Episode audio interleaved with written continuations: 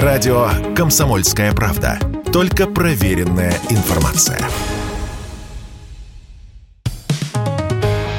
«Экономика» на Радио КП. Здравствуйте, дорогие слушатели радио «Комсомольская правда». С вами заместитель редактора отдела экономики Владимир Мазенко. В эфире наш ежедневный обзор самых важных экономических новостей. С 1 октября вступают в силу многие изменения в правовых нормах, которые напрямую влияют на наше с вами благосостояние. Начнем с хороших новостей. Для многих, но не для всех, но все-таки хороших. На 4% с 1 октября увеличится денежное довольствие военнослужащих и сотрудников силовых ведомств. Это плановая ежегодная индексация. Оклады будут также повышены федеральным чиновникам и работникам федеральных госучреждений на те же 4%. Также на прибавку к зарплате могут рассчитывать те бюджетники, которые не подпадают под майские указы президента. Врачи и учителя – это майские бюджетники, их очередная прибавка ждет с января. А не майские – это, например, работники ряда учреждений социальной сферы, реабилитационных центров для инвалидов, спасатели, метеорологи и тому подобное. Хорошие новости для водителей. С 1 октября предъявлять водительские права сотрудникам ГИБДД можно будет в электронном виде. Новшество, правда, пока заработает в тестовом режиме, поэтому обычные права тоже лучше с собой иметь. Желающим протестировать новую услугу надо скачать приложение госуслуги «Авто» и загрузить туда свои права. А у инспектора ГИБДД должен быть планшет с программкой, который позволяет проверить права по QR-коду. Все это должно работать и в офлайн режиме без подключения к интернету, с которым у нас на трассах не всегда хорошо. С началом октября подорожает проезд в плацкартных и общих вагонах поездов дальнего следования на 6,5%. Как утверждают в Федеральной антимонопольной службе, в расчете на среднестатистического пассажира это лишние 90 рублей. Но надо понимать, что речь идет о базовых тарифах, которым действуют еще сезонные коэффициенты. То есть, несмотря на это повышение, путешествие в плацкарте в октябре и ноябре все равно обойдется дешевле, чем летом, когда действуют повышающие коэффициенты. А вот ближе к Новому году готовьтесь к не очень приятным ценам.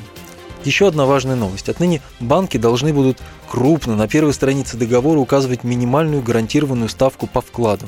Так, чтобы любая бабушка могла ее сразу увидеть.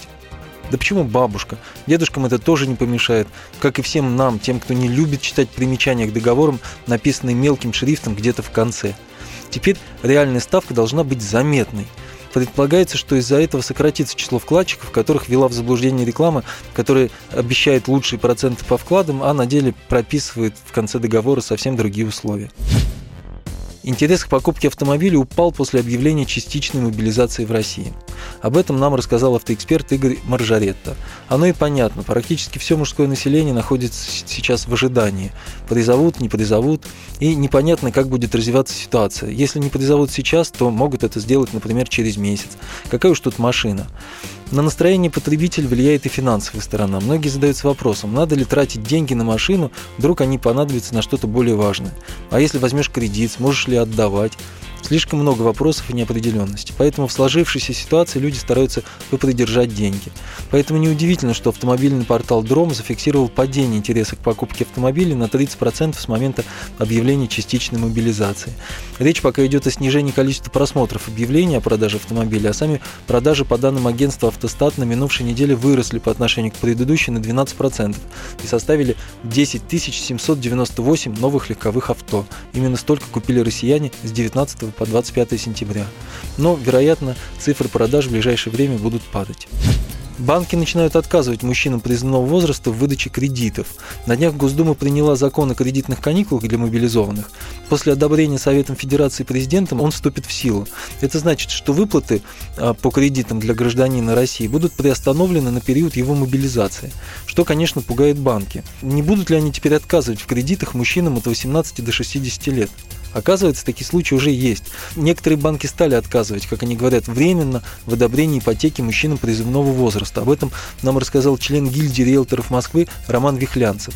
А кое-где банки начали еще и поднимать ипотечные ставки. Однако не надо торопиться обвинять банки в черствости. С точки зрения банковского сектора ситуация действительно непонятная. Банки ведь должны в своей работе учитывать выросшие риски невозврата кредитов и отсрочки выплат, чтобы не нарушать нормативы Центробанка.